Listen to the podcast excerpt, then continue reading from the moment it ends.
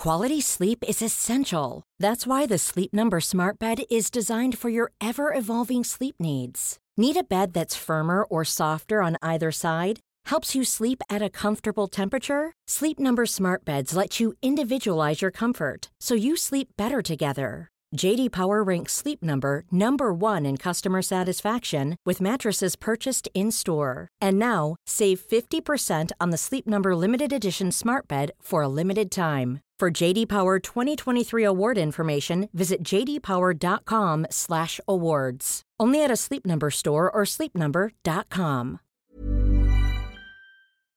You know, the weather's getting warmer.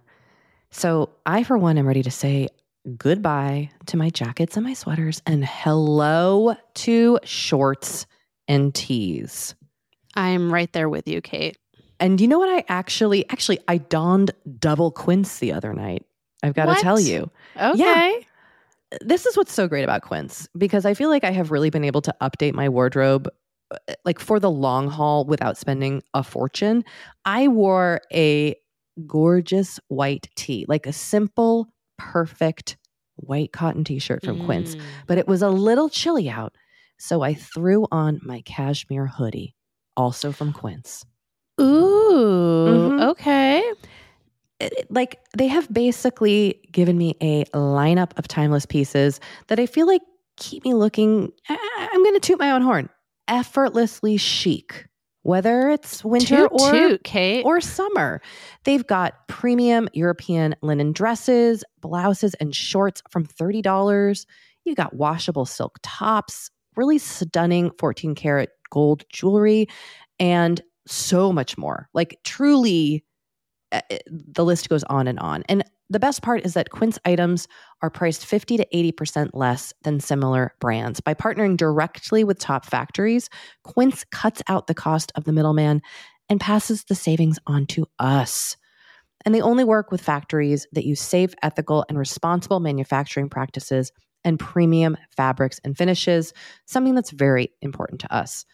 So, look, if you're going on a trip, if you just need to update your summer wardrobe, get warm weather ready with Quince. Go to quince.com slash forever35 for free shipping on your order and 365 day returns. That's Q-U-I-N-C-E dot com slash forever35 to get free shipping and 365 day returns. Quince.com slash forever35. Hello, everyone. And welcome to Forever 35. Um, we are on vacation this week. Taking a little break. Taking a pause. And so we're re airing some of our fave eps. Oh boy. and this episode is uh, episode 54 The Joy of Cooking with Samin Nosrat. I It originally aired last January. And what a gift it was to get to talk to Samin. Such a gift. Such mega fans over here. Yeah, we love her. Such a delight. We talked about hair removal. hmm We talked about her Netflix show, Yeah. Cookbooks. We talked about cooking in general. How can you not? and then you and I also, before we talked to Samin, we talked about stuff that we'd been cooking. I just want to say Samin's buttermilk chicken recipe. If you are a person who enjoys eating chicken skin like I am, best chicken skin you're ever going to eat. Wow. I wish I'd Sorry, you're wish I'd had some before I became a vegetarian. yeah, I realized that was probably very a very Oh, unappealing message well. to many people out there. Anyway, enjoy the episode.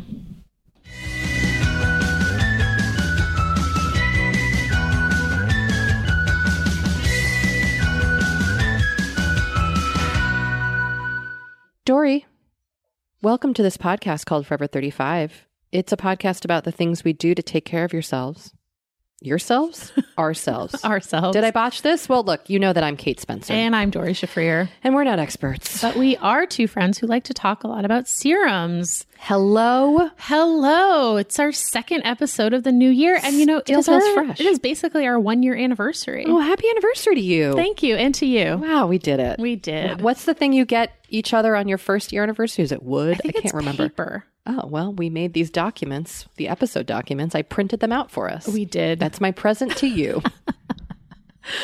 Um, the only reason I know it's I think I think it's paper is because my mom got us this like cutout thing piece of art that says like Hollywood on it. It's For your- for you and. Matt? Yeah, it's cute. That's sweet. Yeah, it was sweet. Oh, Doree's mom coming through. I mean, how are you doing, Kate? well, I mean, I'm coming out of a norovirus experience with my family, which I don't want to go into too much detail about. Oh. We've already We can let everyone imagine. imagine what comes out of a five year old who has norovirus. And just just picture that for days. And then picture it going away and coming back. Oh.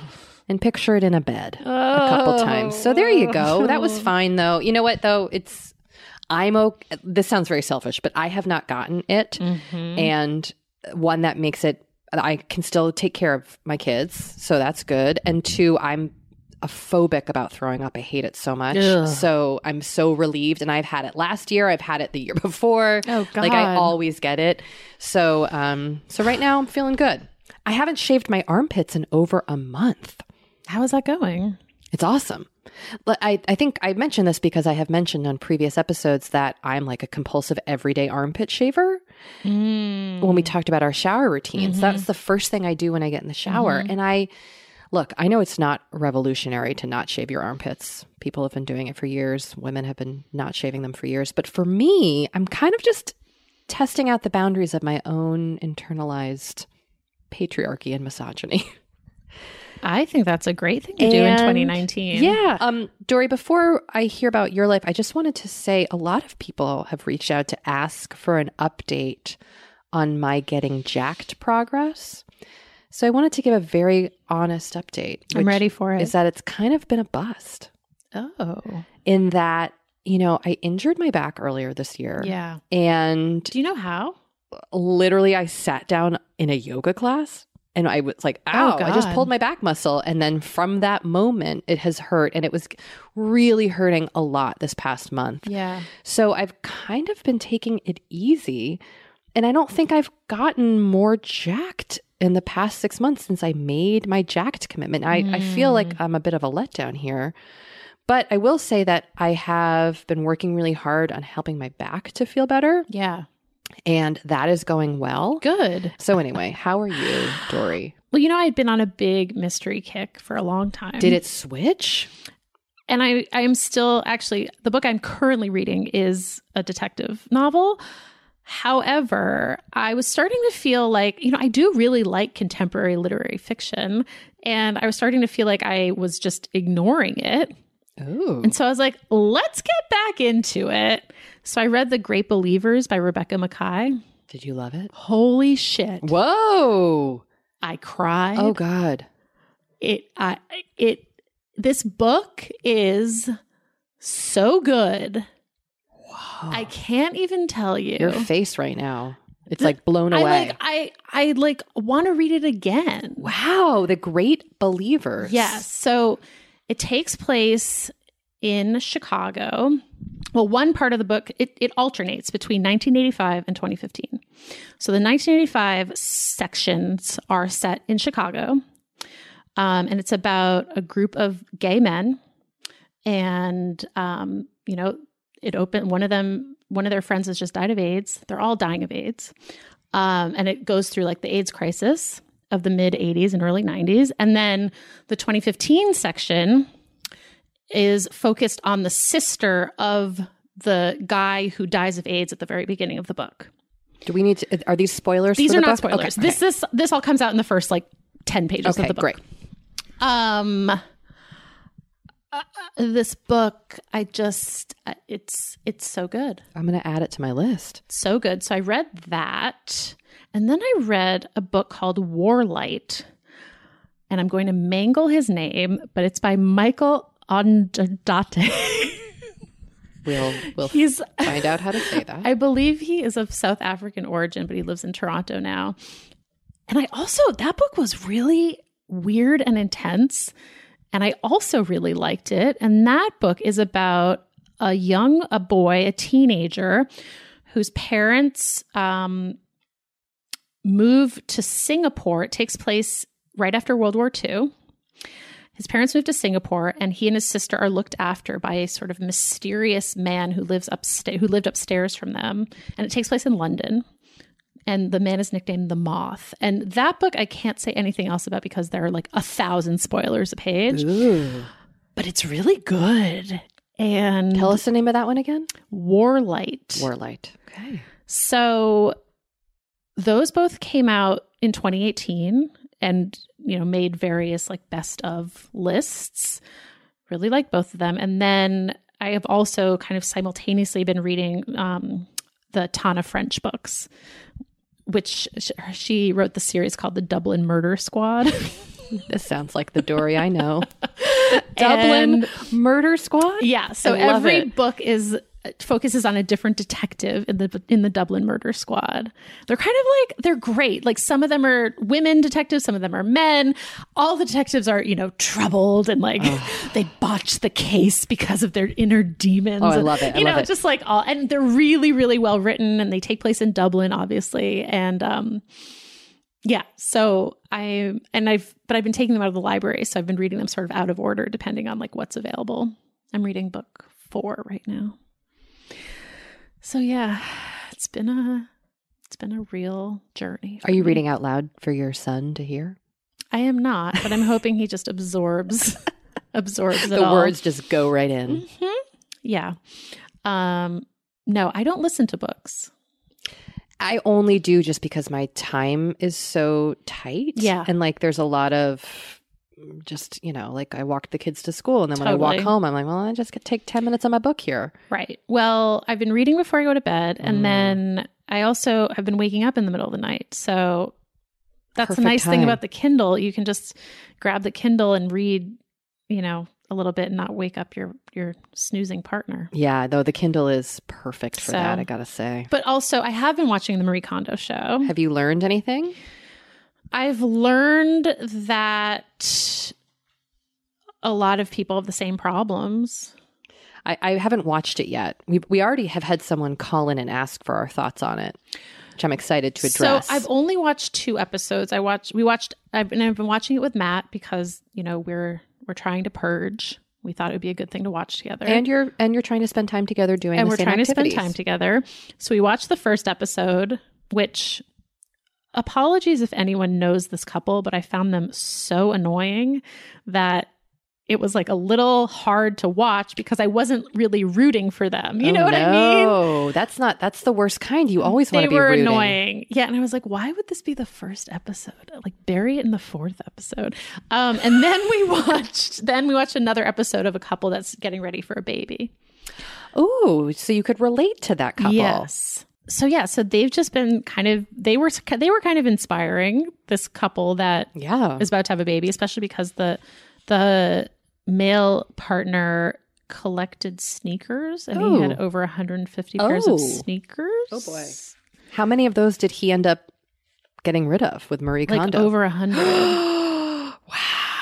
Yeah, at the end of the show, they said he said he had whittled it down to forty-five. Which is still an obscene amount of sneakers. But I know when you're a sneakerhead. Yes, and you know, so many of them were ones he had like never worn, and still in their they were all still in their boxes. And, Wow. Yeah, so Matt was like, "Oh, um, yeah." So you know, we're doing good. You're getting there. Yeah, we're getting there. Tick tock goes the baby clock. I'm going to pretend you didn't say that. I just made that up. and we're just going to move on. okay. I did just say that. That was terrible. Let's take a little break.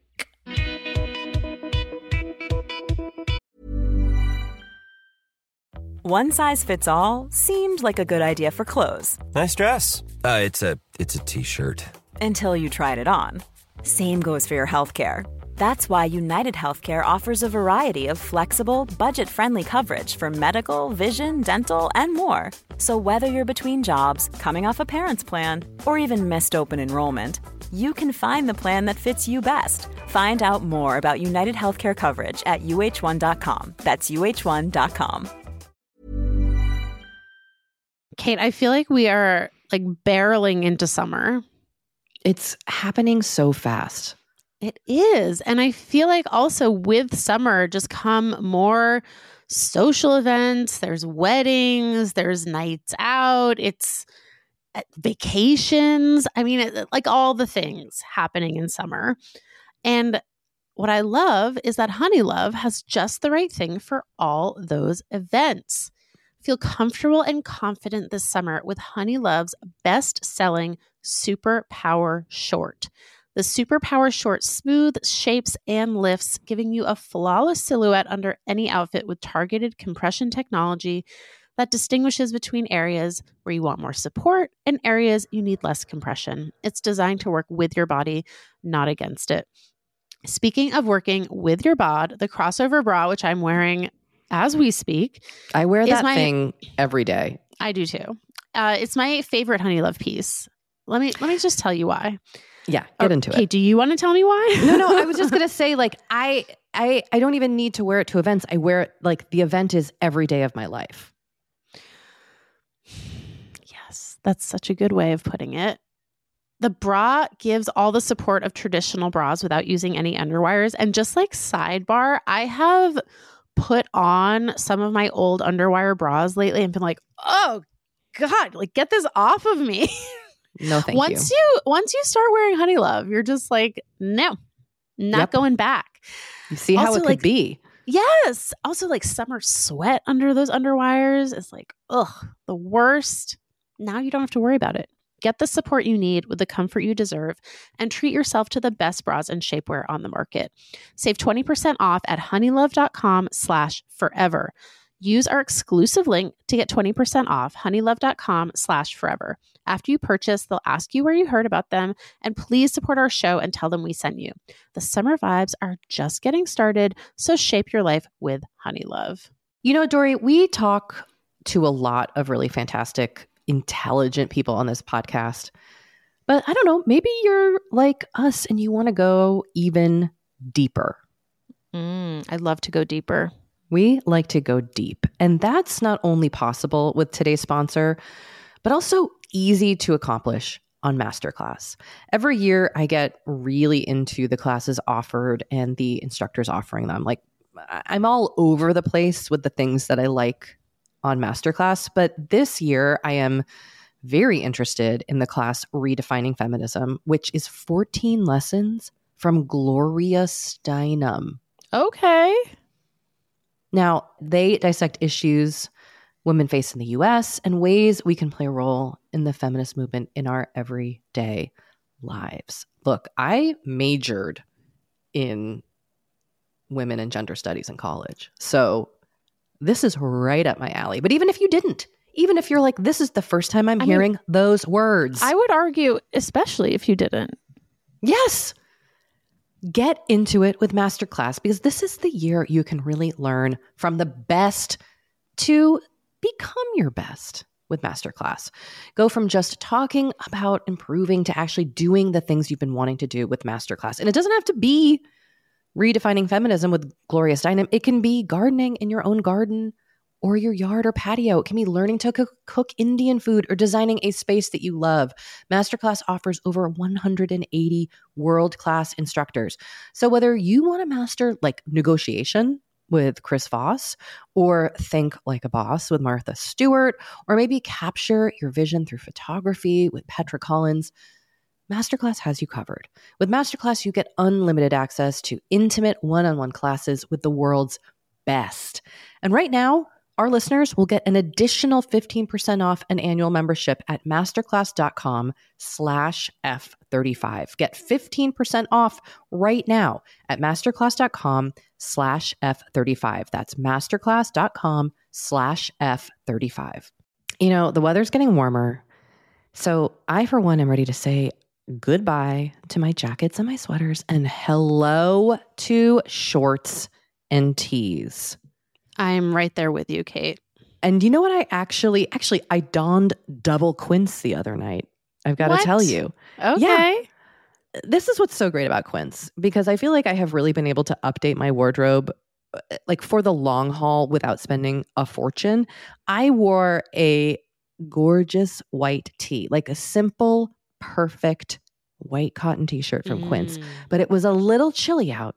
So I threw on my cashmere hoodie, also from Quince. Ooh. Mhm. Okay. it- like they have basically given me a lineup of timeless pieces that I feel like keep me looking. I- I'm going to toot my own horn. Effortlessly chic, whether it's winter Toot, or toot, Kate. or summer. They've got premium European linen dresses, blouses, and shorts from $30.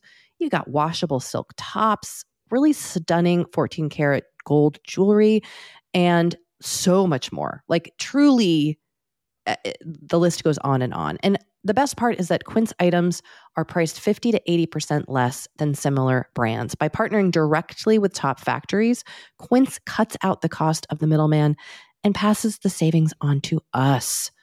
And they only work with factories that use safe, ethical, and responsible manufacturing practices and premium fabrics and finishes, something that's very important to us. So, look, if you're going on a trip, if you just need to update your summer wardrobe, get warm weather ready with Quince. Go to quince.com slash forever 35 for free shipping on your order and 365 day returns. That's Q-U-I-N-C-E dot com slash forever 35 to get free shipping and 365 day returns. Quince.com slash forever 35. So, Kate, Let's talk about cooking as self-care, Doree. let's do it. I Let's mean, just jump in. we were kind of inspired to do this because we are talking to Samin Nosrat later in the episode. Oh my God, oh my God, oh my God. um, but it's also something we've just been thinking about. So, I have to say, in the last month, I have had some really positive cooking moments thanks to Samin and her recipes. Mhm, mhm. Um, so it's kind of changed things a little bit for me because cooking is a panic ex- ex- inspiring experience for me. Mm, inducing. Inducing. Sure. Yeah. Um, so we thought we'd talk a little bit about our own experiences with cooking and then also discuss some of our favorite go-to recipes. And all of these will be listed on our website. So if you hear one mentioned and you're like, what do, where is it? I want to make that bean dip. Neither of us have a bean dip. No. Nope. But if you hear something, forever35podcast.com. um, so yeah, I mean, I I really enjoy cooking and baking. I know. but I gradually kind of stopped doing it when I got so sick This during my year. first trimester. Yeah. I mean, I hadn't been doing a ton of cooking before that anyway because our kitchen was not really conducive to cooking.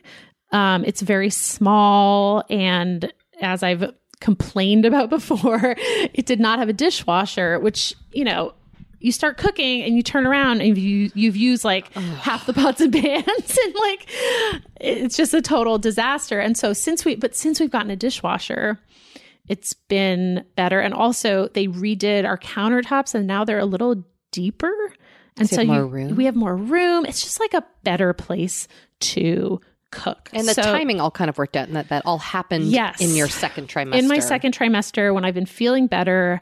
And I definitely went through a few weeks where I felt like I was just ordering takeout a lot. And like that doesn't feel great. Um, and it's also tough because Matt usually gets home so late that we're not eating together. You know, now I need to eat by like six. Oh yeah. let's be honest. with um, and so I was just cooking. For, I was, you know, cooking for myself, but not cooking. So I was like, you know what? I need to get back into it. Um, so I made some. I made this great pasta dish that I found on Bon Appetit's website. Is that what you just ate in front of Yes. us for lunch? I was like, I want to make a kind of like a vat of something Mm, I and love a have vat. leftovers. And so I made this um, sausage, greens, and bean like rigatoni Yum. recipe that was really good. Um, that I will link to as well. And you know, I also made dinner on New Year's. What did you cook? Cooked a beef tenderloin. Oh wow. Yeah. You're so calm and confident about cooking. Oh, thanks. Like it it it's so um counterintuitive to what I feel. Like it's it's is that the word I'm well looking it's for? funny because i feel like in our in my house i am not like matt is the better cook matt is actually a, a very good cook and like gets food and gets flavor, Flavor, yeah. and seasoning in a way that i just don't like if if a recipe is like add a quarter teaspoon of cumin i will add it but matt will be like oh this needs cumin Oh yeah, I could never. You know I what I don't mean? Get that. Yeah.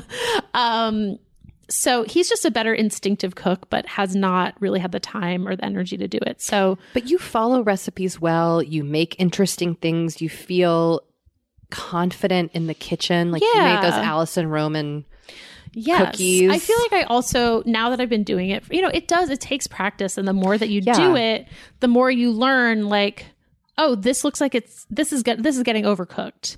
This isn't done. This needs more salt. This, you know what I mean? Like you do start kind of picking that stuff up. Were you ever a vegetarian? Um, no, but there was like a very long period where I didn't eat red meat. I was a vegetarian for six years, Mm-hmm. and you just mentioning things being overcooked. I have such like anxiety about meat cooking still. Like I'm always worried it's undercooked, so I overcook everything. Do you have an instant read thermometer? I have a mm, digital meat thermometer. I don't know if it's instant yeah, read. digital digital should be that fine. I do use that, but I'm always googling like meat cooking times. But still, I'm always worried like this meat's undercooked. I'm poisoning everyone. Oh. Just wanted to, but you don't have. I don't have that. I don't have like really germ or I guess food poisoning phobias. Um, Well, you've mentioned your mom just made you eat everything. Yeah. Yeah. I mean, my mom would eat like raw hamburger meat. like, you know, we, we were sanitary, Sure. sort of, but like, whatever. Anyway, so here here are some of my my faves. There is a sweet and sour chicken thighs recipe that I found on Epicurious several years ago that is so good. It's not like sweet and sour chicken from like a Chinese restaurant, like a Chinese American restaurant. It's sort of like Moroccan mm. and it has carrots and onions and I usually make it over either couscous or it's actually really good with roasted cauliflower. Yum. Yeah, it's it's delicious. Is it easy? It's super easy. Okay, I might try it. Yeah, I highly recommend it. Um, another one of my favorites is from a restaurant called Frankie's in New York. It's an Italian restaurant there. They have a cookbook that is really great, and they have a cavatelli with sausage and sage browned butter That sounds so good. that is beyond. Oh, It is so good. It's so delicious. Um this one you have to like watch or you'll burn you'll burn the butter, you'll burn the sage, but otherwise it's easy and they you can also make a vegetarian version that they serve in the restaurant with cauliflower. So instead of sausage, they'll like roast cauliflower. cauliflower really is kind of the hero of foods these days. Truly. I mean, it makes you gassy, but Does it? yes, it's in that it's in the cabbage family. Oh well, you know it's a small price to pay. That's what I say. I have a cauliflower recipe coming up. Oh, good. Get ready to fart. Um, I also love a veggie frittata. I'm reading your recipe here. This sounds delish. Yeah. But this is all just like Doree throwing it together. Yeah, I mean, you can Google a frittata recipe. They're all kind of the same, but frittatas are so easy to make and they're so great to have for leftovers. Like, there would be times when I would like make a frittata and then I'd cut it into slices, put wrap them in tin foil, and just like every morning just heat one up, and then you have breakfast. Look at you meal planning. That was when I was meal planning. Um, you can really use almost any vegetables you have on hand, like kale, spinach, mushrooms, onion, sweet potato, peppers, broccoli. Saute the veggies first. You saute the veggies first, then you add the egg and the cheese to the pan. Um, I usually I like uh, whisk the egg and the cheese together. Um, and then you cook it on the stove until the edges start to bubble. And then you put it in a Oh. 450 degree oven until the top starts to brown, which is usually just like a few minutes. And we're doing this in a cast iron skillet? you can do it in a cast iron, any oven proof skillet. You do not want to make it in a nonstick. Nope, that would be bad. Um, but yeah, any any other oven proof skillet is is great. And you can, you know, if you if you want to make it non veggie, you could also put in like sausage or Mm, You know. ham, bacon. yeah, anything. Um, okay. This is another one. Uh, like I went through this old binder that I have with like recipes that I'd printed out and put in like plastic sheet. You know what I mean? Yes, I do. Um, and it really brought me back because a lot of these were recipes that I used to make when I still lived in New York. So a lot of these are like hearty winter recipes, Mm. including this one a chickpea vegetable soup with Parmesan, rosemary, and lemon. That sounds so good. I really think this is like the perfect winter soup. It's it's hearty, it's delicious. I love rosemary. this sounds delicious. A lemon, lemon and chickpea also. Mm, it's lemons. You use some lemon zest, um, and you also cook with the rind of the parmesan. A great cooking trick. Yeah, You it can- adds so much flavor. Yes, and you can freeze them. Like when you've used up a Parmesan rind, you can freeze them and then just bust them out when you're making a soup. when you're making your chickpea vegetable soup. Um, here's another good hearty winter dish: baked quinoa with spinach and cheese. This sounds really tasty. I've never heard of a recipe like this. this is really good. So I was on a big like superfoods kick a few years ago, and I made a lot of this casserole. And it's a great winter dish, and it makes a lot of leftovers. Um, if you're, you know, if you live alone and you make it in a big casserole dish. um, and this was a recipe. Actually, this one and the chickpea soup were both from the New York Times. And then this there's a spinach and cheese strata that I it's kind of like the naughty cousin of the quinoa casserole because the quinoa one is like quinoa and Right. ostensibly healthy and this is sort of like rich and delicious. Um I've made it for brunch a couple times and it's always a big hit. Okay. And that's a Smitten Kitchen recipe. Smitten Kitchen and I mean, the best. Come on. Okay, here's another just fave that isn't like a specific recipe, but this is how I make it soft scrambled eggs.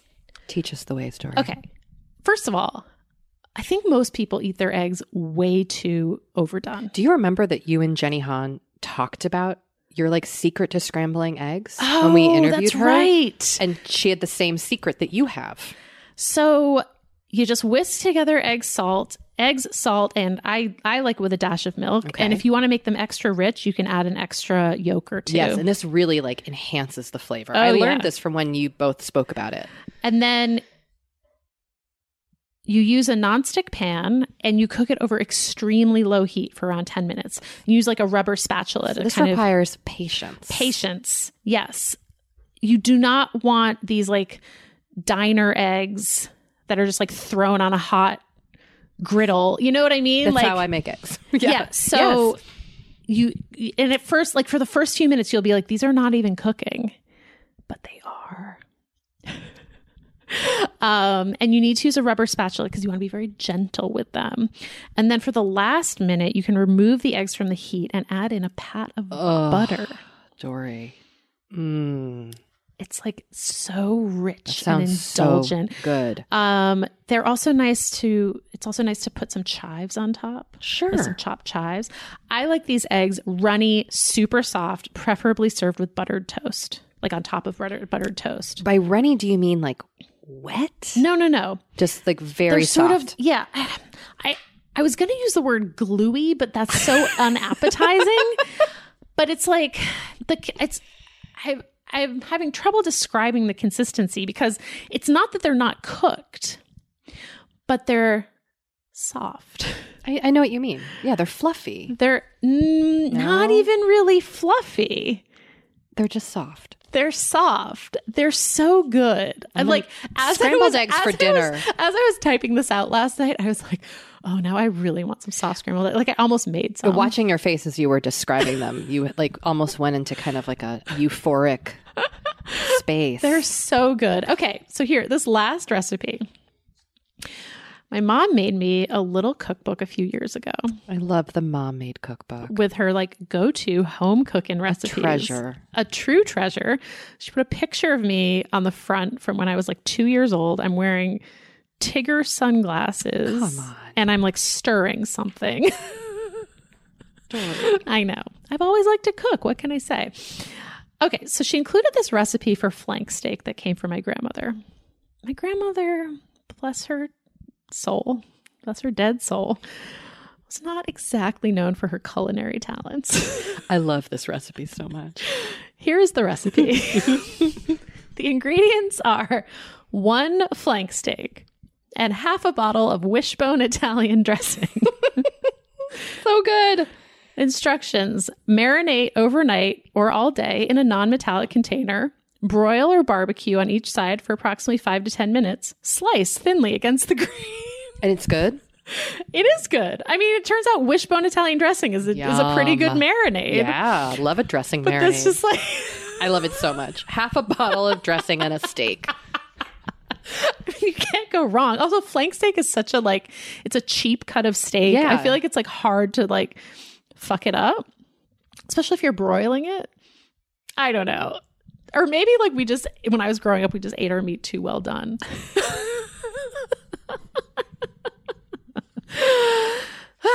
so there you have it. Oh boy. Oh boy.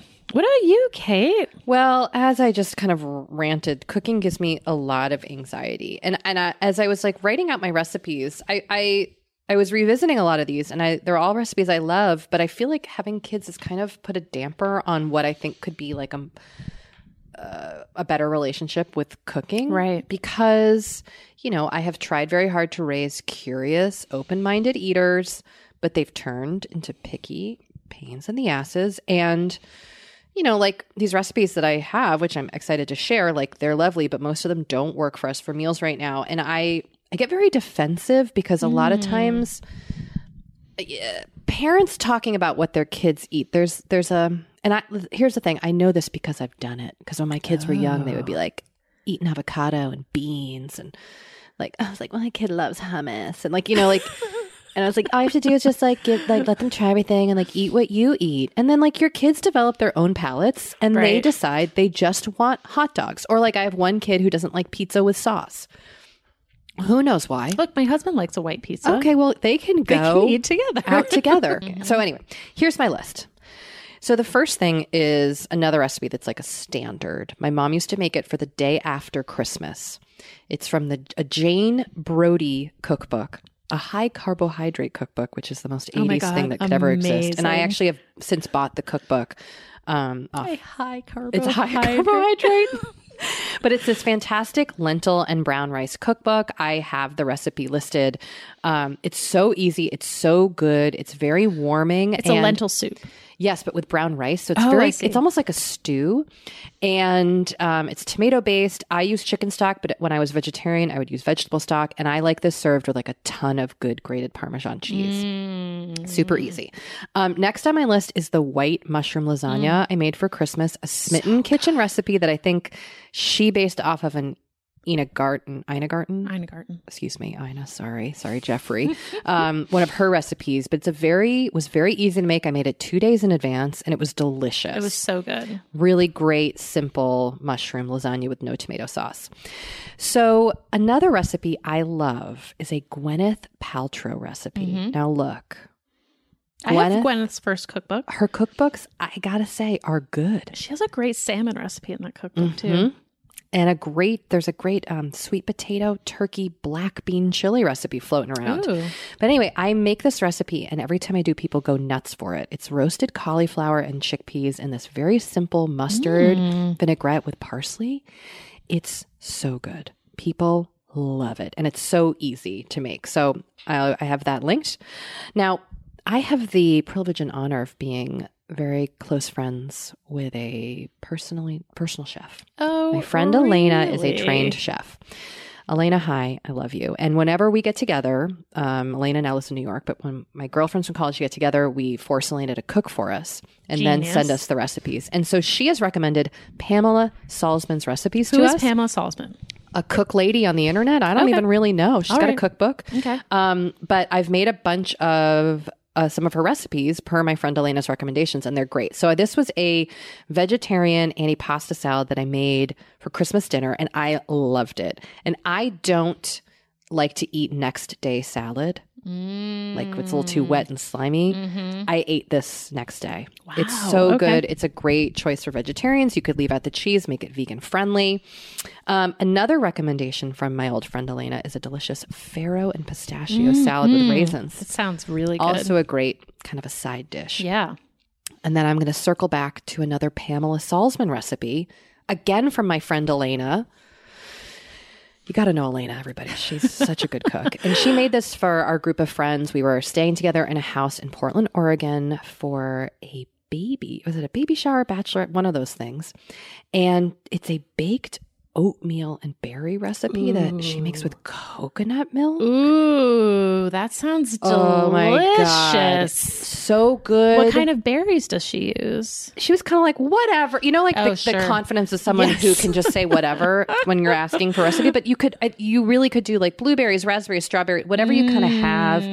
Um, so delicious, so warming, like a really great winter breakfast recipe that I think you could also make like for a brunch. Right. So good. Um, so I have because I have Instagrammed a lot about making my own tomato sauce. When my dad was visiting, I tricked him and I served Rao's, and he did not notice the difference. my dad is half Italian and very sassy about it. Um, and I people have asked what my recipe is for making tomato sauce. I just throw it together out of my brain, but I found one that's somewhat similar. That's very very basic, and I found the more basic when it comes to tomato sauce the better. Mm. And I will tell you because currently I have children who pick out the onions out of foods. I Oh, now just goodness. use onion and garlic powder. So their tomato sauce is like chunk free, and that works. And then lastly, the recipe that I included on my list is from Weelicious.com. Are you familiar with Weelicious? Oh, I am not.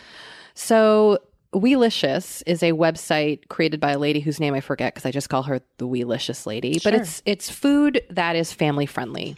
Okay. And pretty easy to make. And I have her cookbook, and she has this pulled pork crock pot recipe that is like the easiest and best pulled pork I've ever had in my life. And you literally just like mm. put some spices together, throw that on a big slab of pork butt, mm-hmm, and then mm-hmm. dump a jar of salsa on it. And it mm. makes such good pulled pork.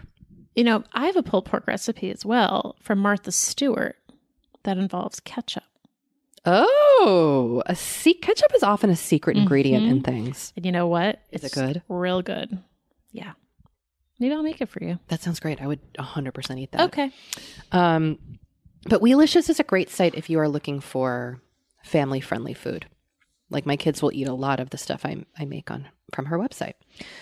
Well, So there we have it. I mean, well, look, I, I, I want you to have the relationship with cooking that you want to have.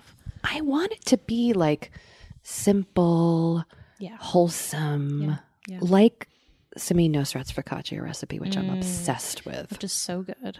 Also made that on Christmas. Yeah, you sure Yeah, did. I did.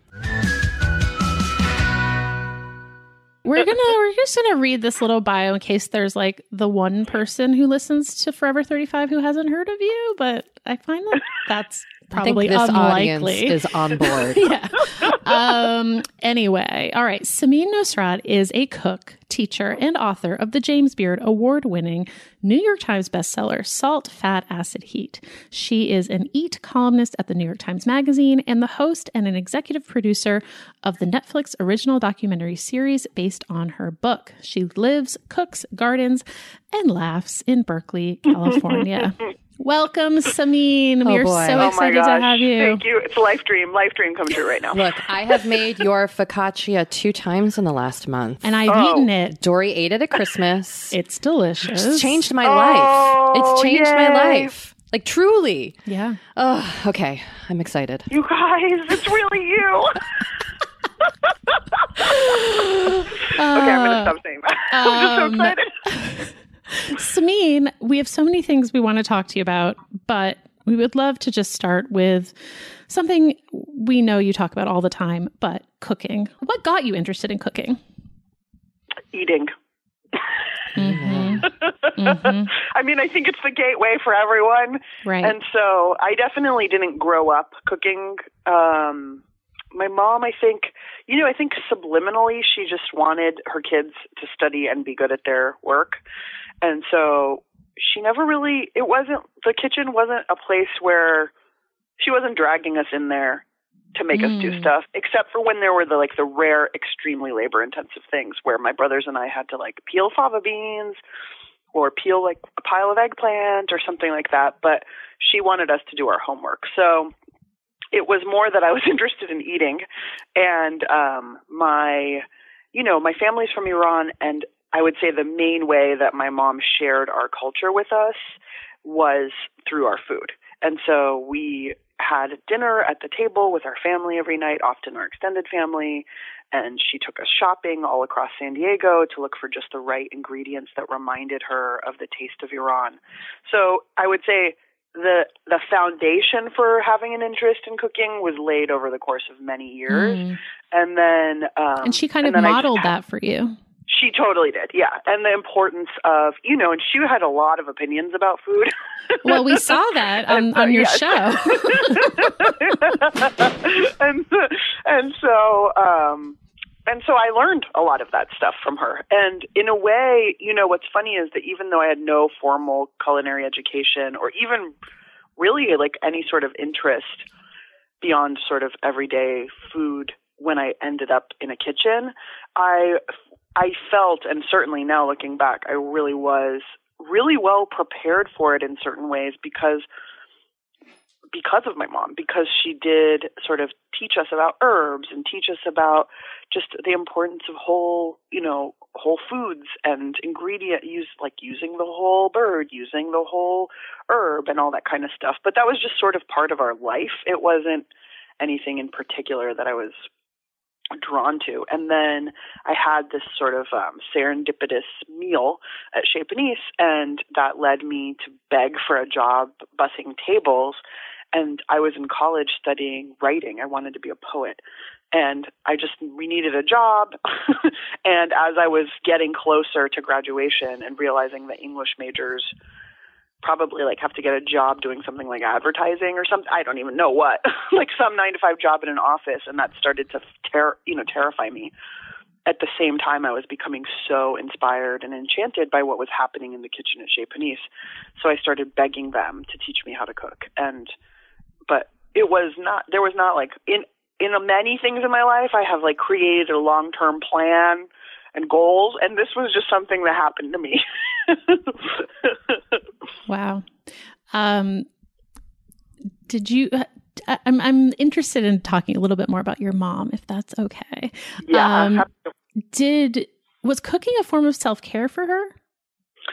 I don't think so. Um, I think she was able to find pleasure in it. Mhm. I think, you know, my my parents' lives were really interrupted when they had to leave Iran. Right. My mom was she was a, like an English professor at the Naval Academy there at the military academy, and that's how where she met my dad. And then she actually had wanted to study to be a doctor, but I, I don't know, something had interrupted her studies.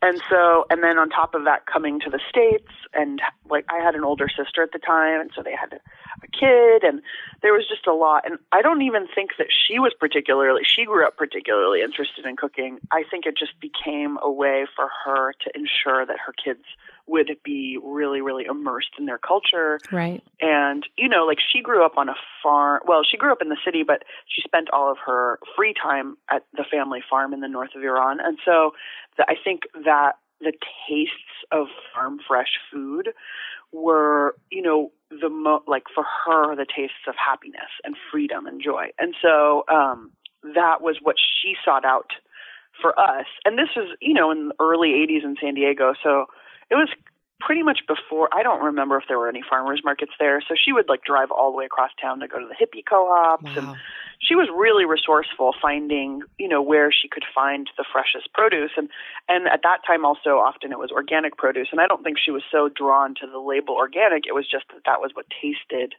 like what she had grown up eating. And Mm. so you know, I, I I think that she was able to derive pleasure, and also my mom, like me, likes a lot of control. so, like, I think I think like not having us in the kitchen and letting it be her way, and Right.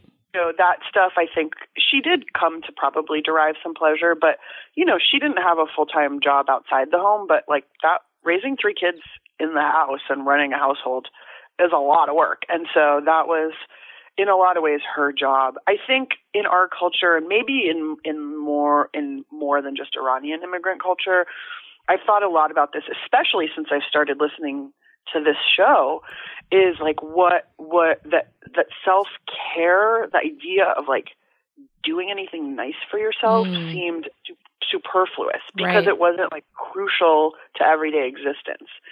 And so um there, you know, she had her own. I'm now I'm just answering other questions that you No, haven't asked yet. But like, she definitely had her own things. Like she ha- she there were certain red lipsticks that she really loved. There's like Chanel number five that were she allowed these like little luxuries to herself, you know. But um, but I wouldn't. I don't think cooking was really a form of self care for her. I think it was her work. Oh, it's beautiful. And and and a really interesting, I think, of carrying on just bringing something with her after immigrating to America is something I think a lot of families do through food. Yeah. hmm I think so too. And I've thought a lot of. I, I one day I'm like, I'm going to write a paper about this one day because I do think, like in my family, the greatest compliment at any time was that a dish or an ingredient tasted like Iran, like it Mm. tasted like home. And I didn't ever really understand what that meant until after I started cooking at Chez Panisse. And one day I brought these like really beautiful, perfect citrus fruits. These they're called Kishus. They're these little like I don't know, um, ping pong sized, ping pong ball sized um, tangerines, like little citrus fruits home, and they're really prized at Chez Panisse. They're like we wait all year long in in, in Berkeley for the Kishus to arrive, and so and they're so delicious, and they're just like these tiny little things that bring joy to anybody because it's like seems like a miracle that a fruit that little could exist, you know. Mhm. and they taste really good. So I was really excited to bring them home for my mom and my grandma, and my aunts. And when they opened it and they tasted one, they were like, "Oh, this tastes like home." And I realized, Mm. oh, they just like the stuff that tastes good. Right. You know, like like tasting like home is just tasting good. So, and as I've you know gone on to meet other friends from other immigrant cultures, I realize everyone's after that, and sort of everyone's always trying to make do, and that has that's what's led to what, what I think is really interesting. There's all these sort of like um, this food writer Soleil Ho calls it assimilation cuisine, where people use the ingredients that are on hand, like at grocery stores in America, to try to recreate the dishes and the tastes of the foods at home. And um, it's led to a lot of really interesting kinds of spaghetti. Yeah.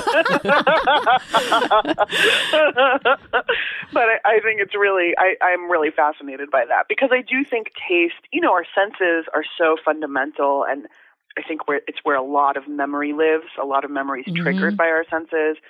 And so it seems it seems pretty natural that we would be after the taste or the smell or the you know feeling of a place. Which I think on your show, uh, that's what brings me so much joy watching Yeah. it is like watching you become so moved by a taste or a smell or a texture. It it winnows cooking and food down to something very simple. Where for me, I get very overwhelmed by the thought of cooking. It feels very scary and like anxiety inducing.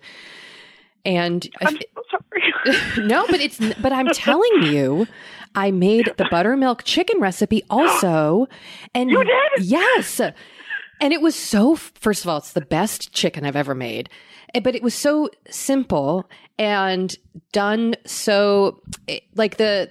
I don't know how to describe it, but it, but the recipes of yours that I've cooked makes me like it brings a feeling of love and joy into the cooking that when I look at another recipe that's so full of different ingredients and different ways to do things, I get very overwhelmed and panicked. And you've, I feel like you've taken the panic out of cooking, at least for me. That's this my goal. I mean, that but- makes me feel so good. Thank you. well, thank you. Thank you. Listen. It's funny. Um, one of my friend's moms, I sometimes go cook with my friend and her mom. And they're they're originally they're her mom's parents were from Italy. And so they're they're really great cooks. They're not, you know, amateurs by any mean. They're just wonderful home cooks who've grown up cooking over the course of many generations. And recently my friend told me after I left that her mom turned to her and said, "Oh, when I cook with Samin, it feels like cooking with my own mom." And I was like, "Oh, I love that." so, yeah. I just kind of want to be like the person holding your hand because I I I totally A I still mess up all the time and B I completely remember the feeling of being really intimidated. And for me if it's not cooking, there's many other things I am a beginner at. So I'm very familiar with the feeling of having no idea what I'm doing.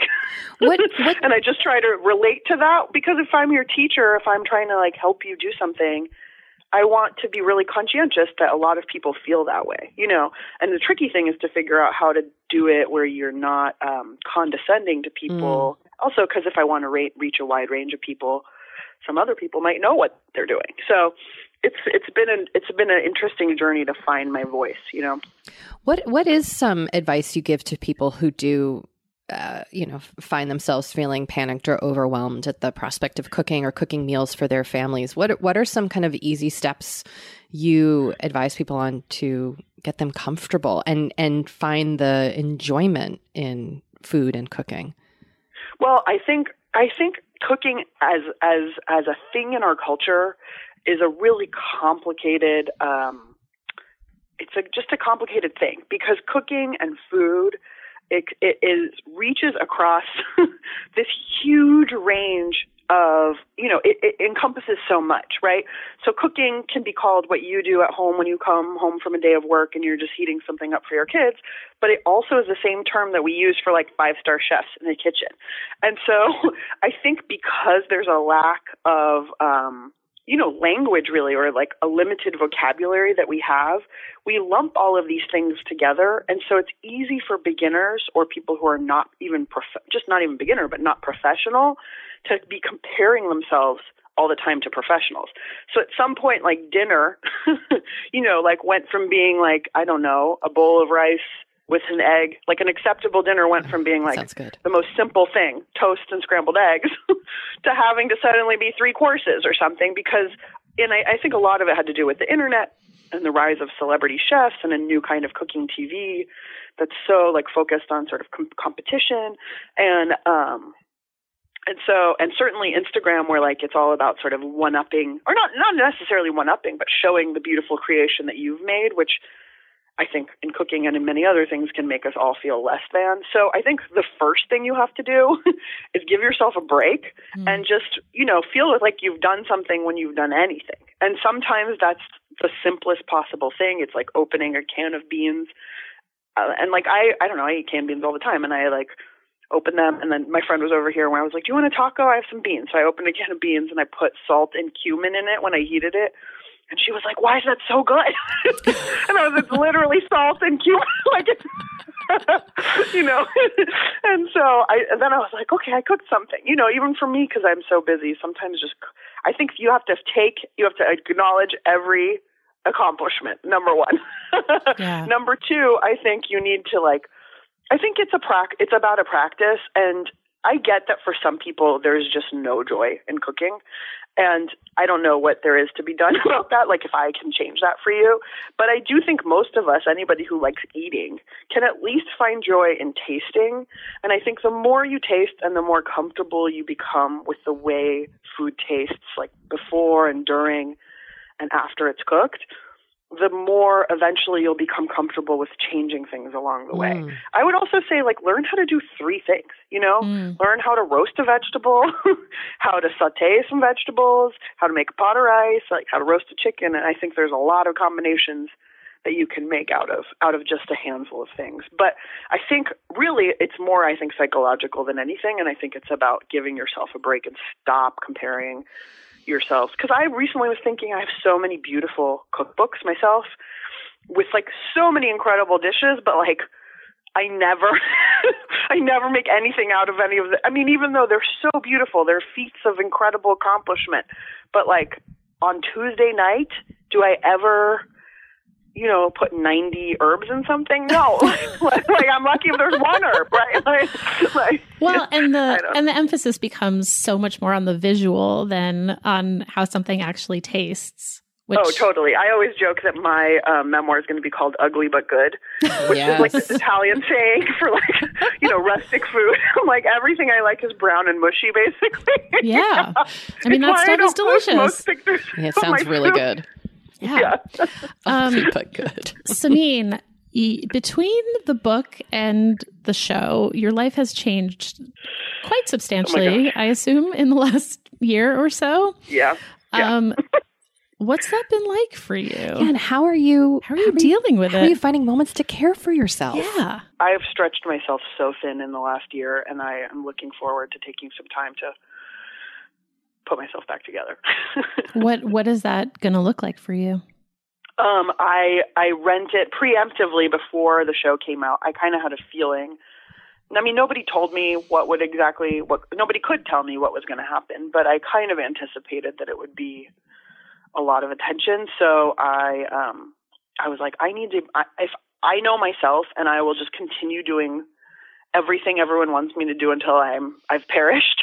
Yeah. so I put I put an end to it by like I basically tomorrow I leave and I'm going. Um, I rented a cabin in the desert for four weeks, Ooh. and so yeah, yeah, and it's not totally a br- like vacation. I still have a bunch of reading and some writing I have to do, but it's just sort of like by being away, like people can't come pick my brain, you know, or whatever it is that they want from me, and I, you know, it's just going to be a nice, it's a nice clean break, which I think also will help me give give me the time to figure out what I want to do next. Because there's been basically a tidal wave coming at me of just you know offers and opportunities and come do this and come do that. And i'm sure some are really great and other ones are less great. And i started to get i couldn't even see straight through them all. So i just promised myself i would say i would just delay everything. No decision making until i until i have until i have a break and can come over and like be a human again. Yeah. And and i'm also i'm really excited. I'm going to do i'm just going to eat like 1 million vegetables because never in my life ever have i been a person who like looks at a pizza and thinks anything but i want to eat that and and in the past few weeks it's reached a point like i think between all the travel and just the endless like dinners and stuff like that I, I I don't know something's happening inside my body that doesn't feel very good. So I'm really excited to sort of just spend time by myself and with a few friends and eat a lot of soup and vegetables. Mm. Yeah, yeah, and and like kind of re acclimate to humanity. And recalibrate. I mean, yeah. uh, yeah. Reacclimate to yourself. Exactly. Oh, and I, I uh, hopefully in the next year I'm going to get a dog. I think that'll be a Yes. big bonus. Yes. We both have dogs, as as you Yeah. probably know. yeah, mine was shaking yeah, around in the everything, back. We had to we had to banish Lucy from My dog but it's in, it's interesting because uh, success can be very stressful. And we Oh, don't yeah. we don't often talk about that a lot because you want to be grateful for your success. You know, like there's such weird stigmas that come around when especially for women. Yes, and I think it's Yes. interesting to to begin to you know to tap back into yourself and to take a break from saying yes to everything and just to kind of reevaluate what one wants to do. Yeah, yeah.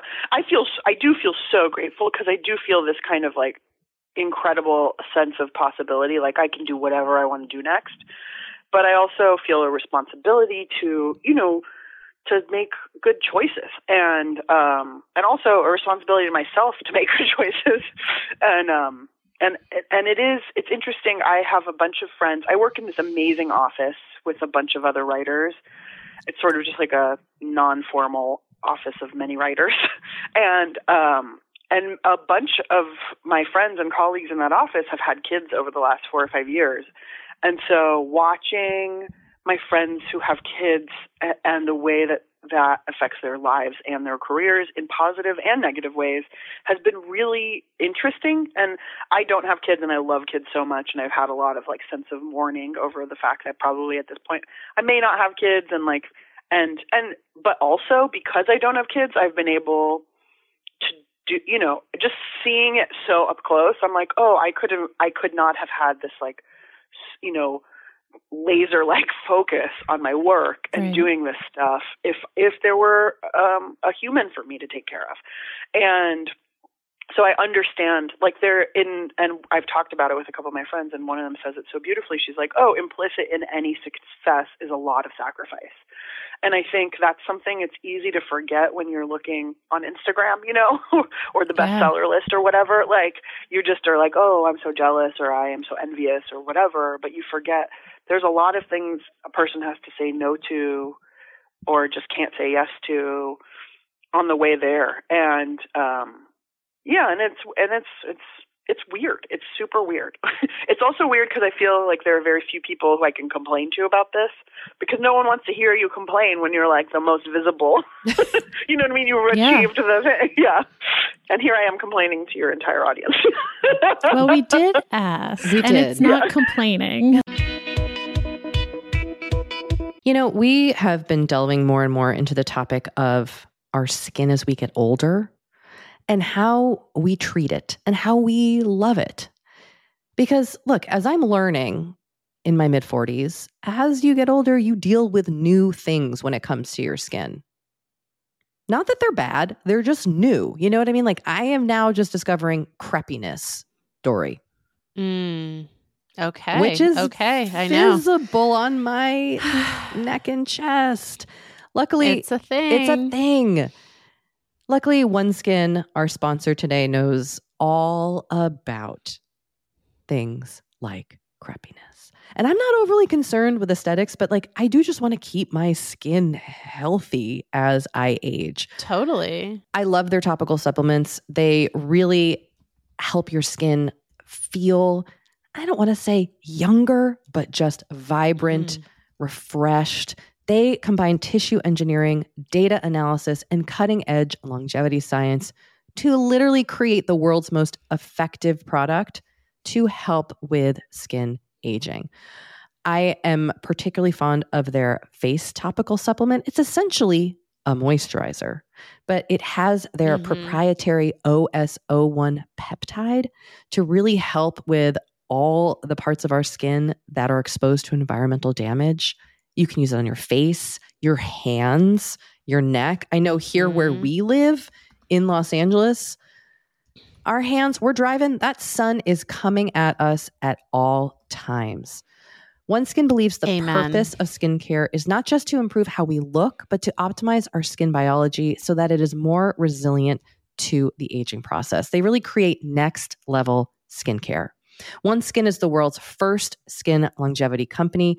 By focusing on the cellular aspects of aging, OneSkin keeps your skin looking and, more importantly, acting younger for longer. Get started today with 15% off using code OVER50 at oneskin.co. That's 15% off oneskin.co with code OVER50. After you purchase, they'll ask you where you heard about them, and please support our show and tell them we sent you.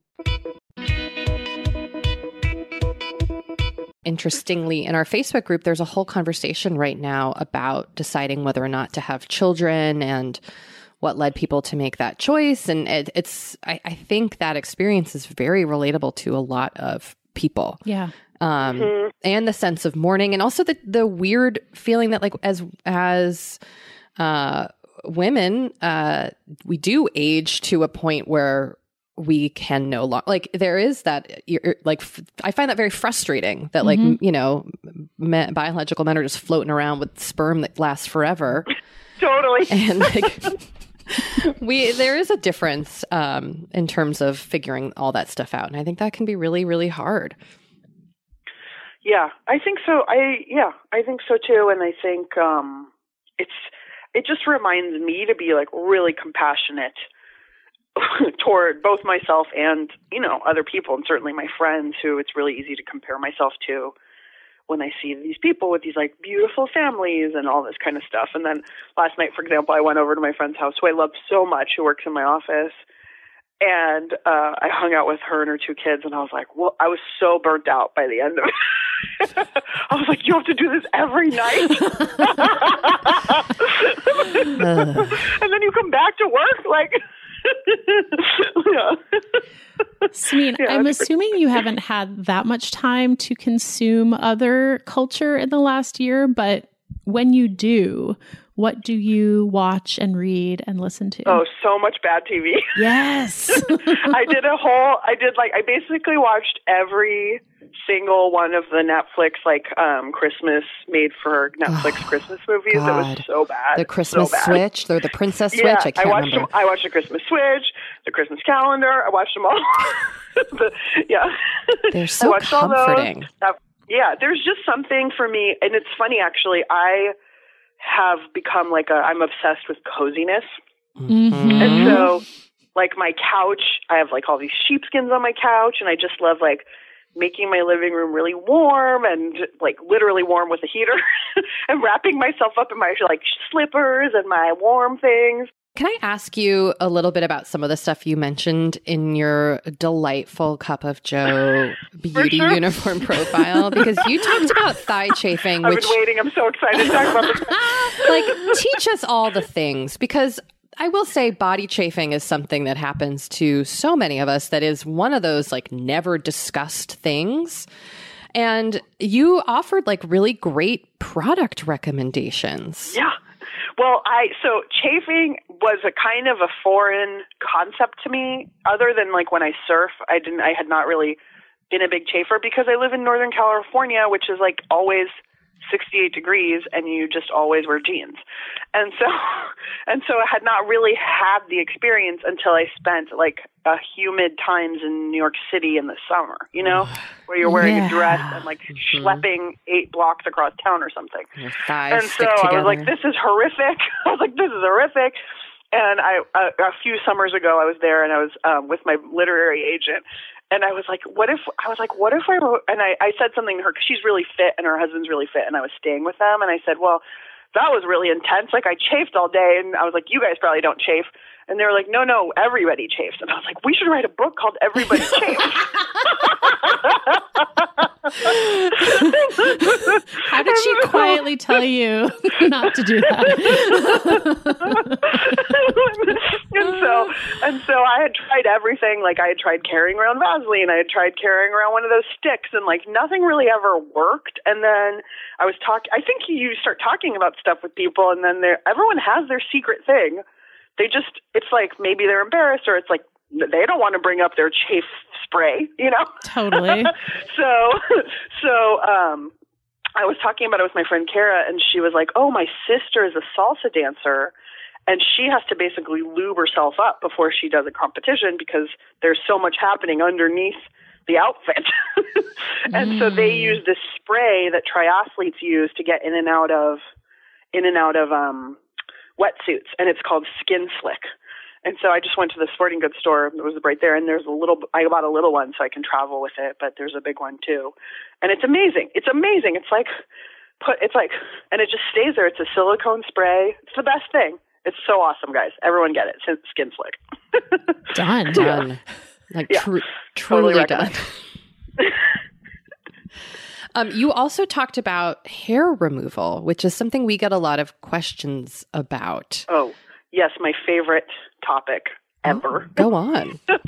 well, as I mentioned, I'm Iranian, so that's like comes complete with a lot of hair, and um, you know, I've had a hair removal journey my whole life. Like when I when I was in middle school, when I started getting hair on my legs, my mom didn't want me to shave, and so she she was like, "You can't shave, but I'll start waxing your legs." So she started waxing my legs when I was like twelve Oh wow. which was also like awkward because there's all that awkward period where you're really hairy in between, you know. So I was, Yeah. I definitely have always, and then and then there was like definitely hair on my face as a young teenager. Like, and I, I that I, it's funny because I was just looking at um some pictures of my freshman year of college, and I was like, whoa, there's a serious mustache going on, and so and so, which also like if you're okay with that, if it doesn't bother you, leave it. But like, and I had no idea, like I was too naive to notice. So I thought, God bless me, but now I'm like probably too self.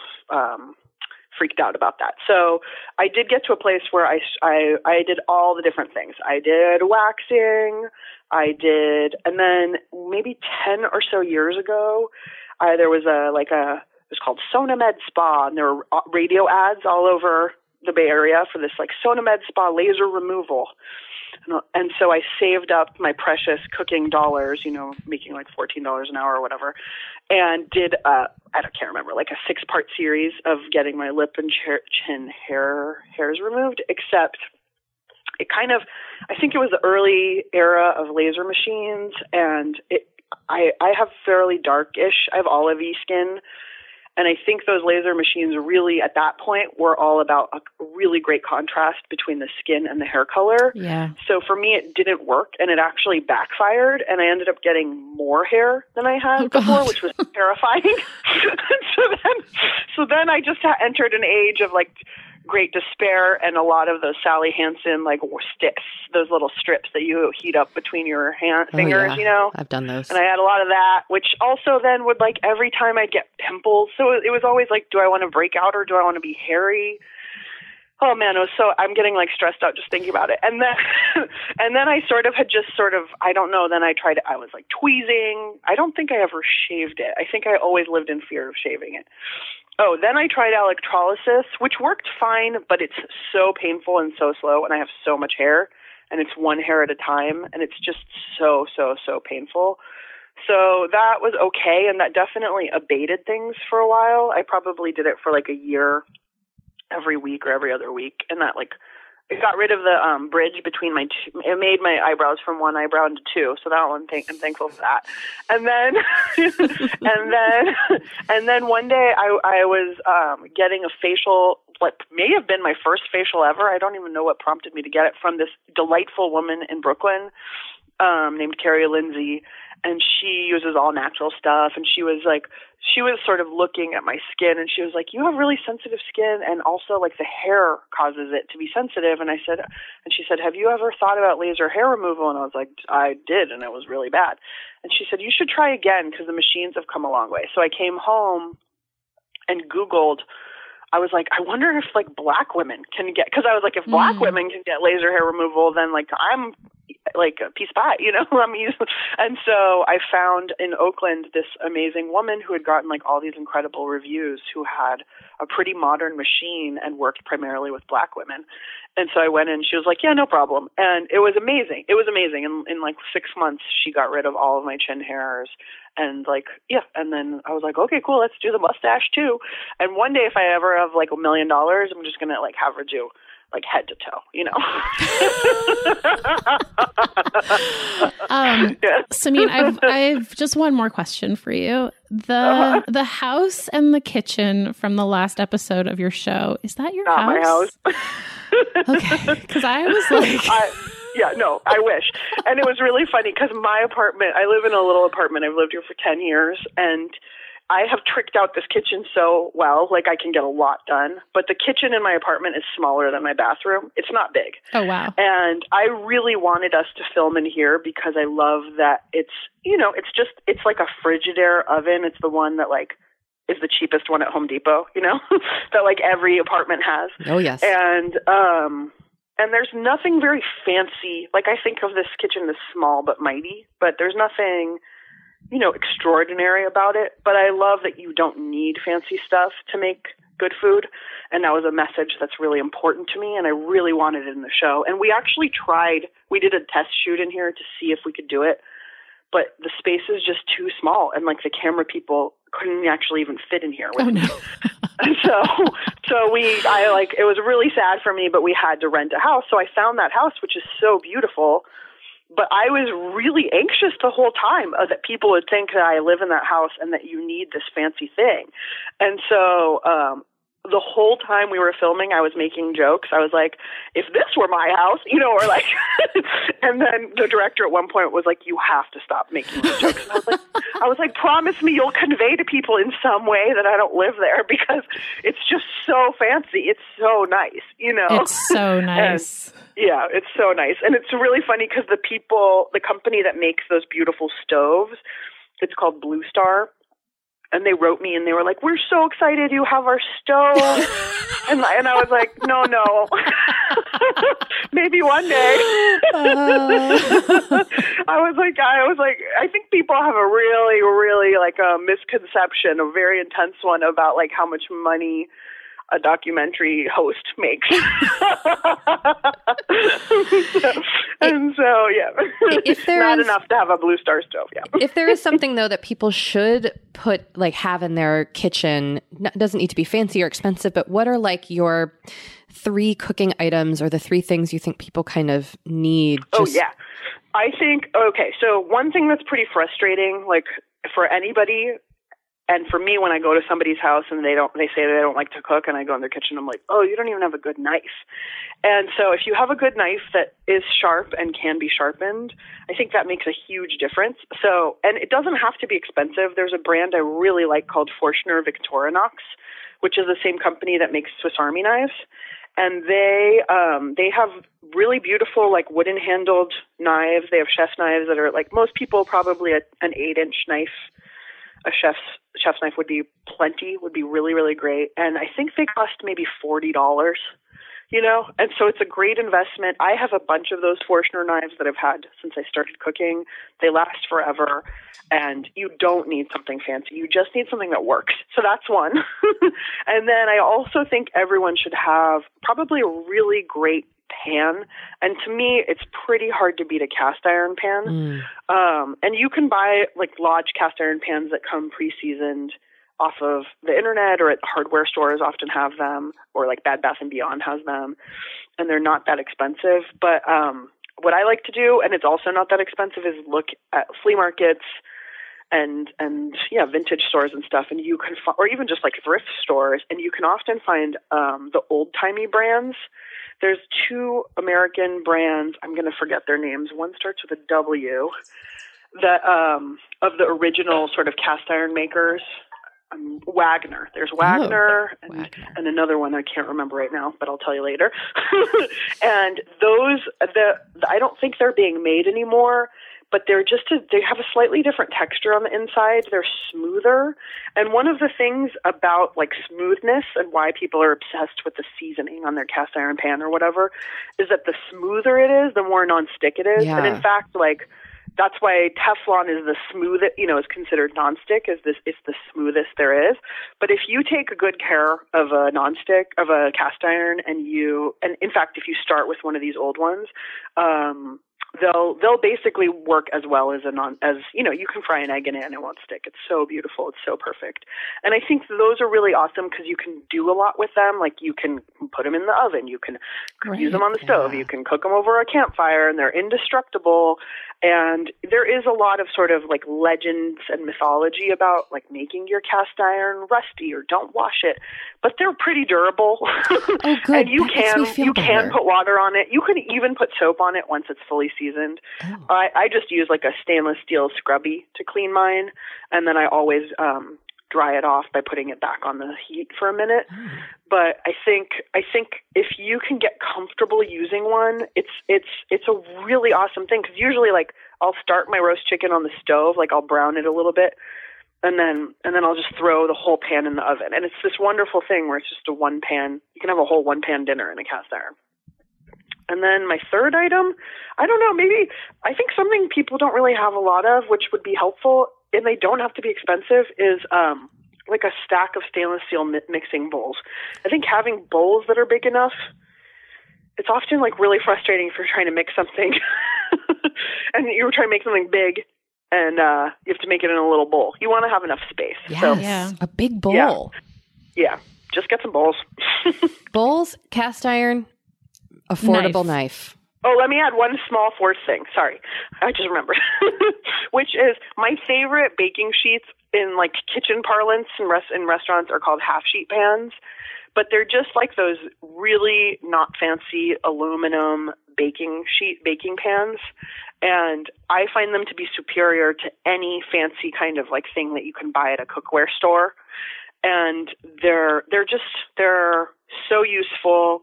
I use them to roast all my vegetables. I use them even when I roast like a turkey. I do it on that because I don't Wow. like a really high side on things that I roast because I want it to brown evenly. Mm. So I, I'm I think a lot of the like restaurant supply store, um, or even like Costco is a great place. I know Kate, you love it. Oh my God.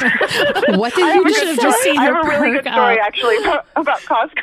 Costco. Costco has this funny brand right now. I don't know. They've had it for a few years. I think it must be a brand that's just made to be sold at Costco because I've never seen it anywhere else. I think it's called Tramontina or something, and it's their it's like um restaurant level stuff that they sell there, and often it comes in like way too much for one person or a small household. So one time I was standing in the aisle. like eyeballing a nonstick pan because I do have a nonstick pan. I get I get a new one every year and I replace it in case the Teflon scratches because there are a few things it's nice to have a nonstick for. But um, but I I was standing there and it came in a two pack and I was like I really don't need two, and I just waited and, and then eventually another lady came up.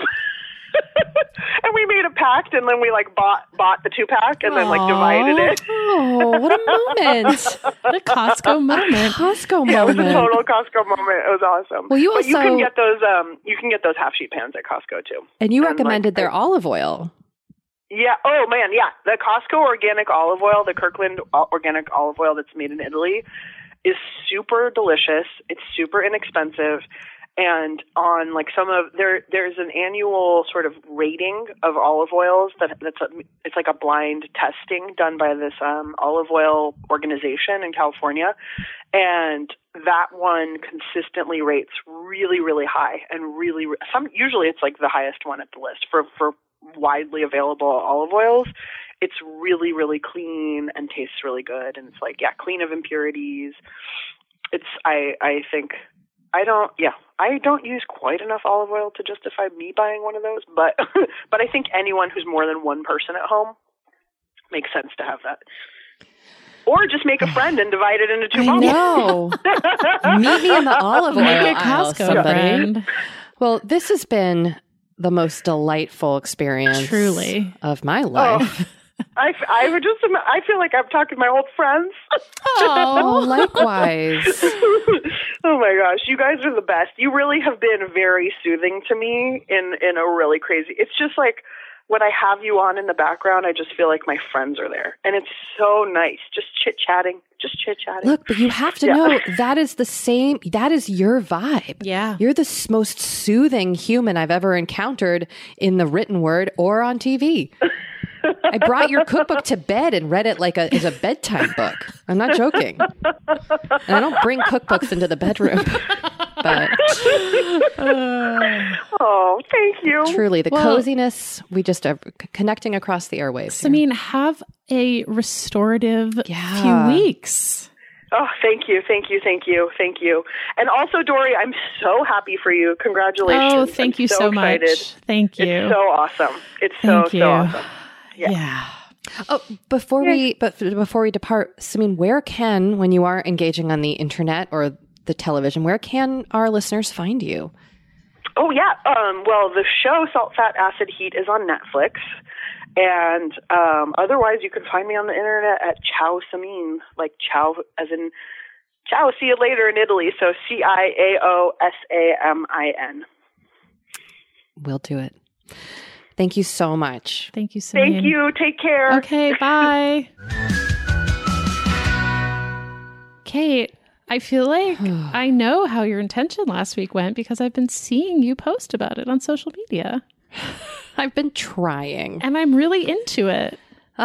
Your intention was to write. Yeah, I did a little bit more. I am keeping track of my word count in a Google Doc mm-hmm. Um, so that I can see my progress. Yes. No matter how small, how slow, progress is progress. So um, it's going. That's great. How is starting the purge for real this time? Well, we going? did actually start the purge, or at least I started the purge. It's still in the early stages, but it has been started. And does it, is it, does it feel good or is that kind of phase where is it in that space where you've like cluttered your house with a bunch of stuff and now you're you know that feeling in the mid of a purge? Well, so that was kind of the state that my office was in. Matt was like, "Oh," and then I kind of tidied it up. Um, but I did some stuff in my office. I did some stuff in the living room. You know, we definitely suffer from the thing where like, oh, there's a table here. This could be a repository for a million pieces of paper. Oh, we do too. we do too. So I was trying to like clean all that stuff up. Um, and I'm going to start on my clothes this weekend. I feel like I'm constantly purging my clothes, but somehow there's still more to purge. I, I can't it shocks me every time because every time you do a new purge, cool new clothes come out. Well, that, I mean, when you watch the Marie Kondo show, like people do have a lot of clothes. Oh yeah, I am. Well, I as I told you, Doree, I have tried to set a rule for myself this year where I buy no new clothes, and it's very interesting. In the four days of January since I've started it, or the few days of January since I've started it, I want to buy so many things. It's So- been a little easier for me being pregnant because so much is like off limits for yes. me. Um, so anyway, what about this week? This week for me, I am just trying to rest. I have felt Mm. really exhausted. I think I kind of crashed after the holidays. Yeah. Um, and I have been going to bed earlier. I've just kind of been taking it easy, and it's going to get a little crazy when my kids head back to school. Um, but I'm just going to try to keep getting the rest that I need. Listen to your body. I really am trying. I, I, I am. It's hard because I Yeah. do get into that like wired, want to stay awake space. But I've been kind of falling asleep around ten thirty every night, which is Oh, early. good. It's early for me. Good. How about you? Are you going to keep the purge? Well, yeah, my my intention this week is also purge related. Um, you know I love selling stuff. Listen, our Poshmark advertisement Uh, is very authentic. it is Doree at her Doriest.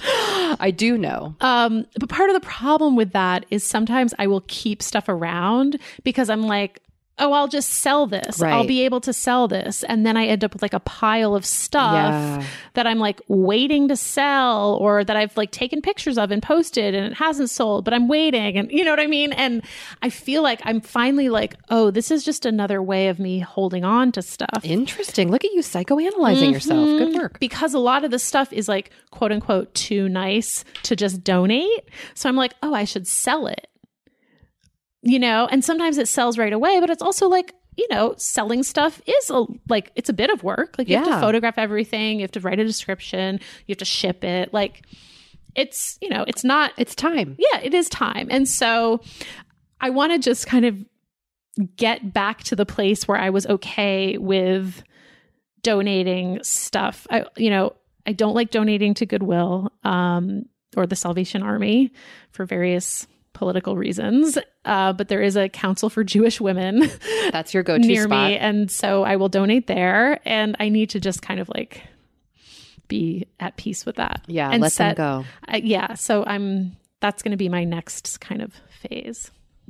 That is hard. Yes. Yeah, that's interesting that you Especially because I like selling stuff. I know. I think there's like um not a competitive edge to it, but it's satis- there's something about it that's satisfying. It's very for you. satisfying. And you know what else it is? I do like the idea of like my stuff getting a second life with someone who even if I don't know them personally, it's like I know them on Instagram Yeah. or you know, it's not just like dropping some stuff off hoping that they resell it. Like I, I have a very personal you know, I get a very personal satisfaction out of it. That's so cool. So I don't want to like completely get rid of that feeling, but I also need to be like a little more realistic. Yeah. there's a pile of stuff in the corner of my bedroom that Well, and like you do have this the challenge of the fact that there is kind of a deadline of like a a big change Yes. coming for you. So you do have a limited it can't just sit there for the next year. totally.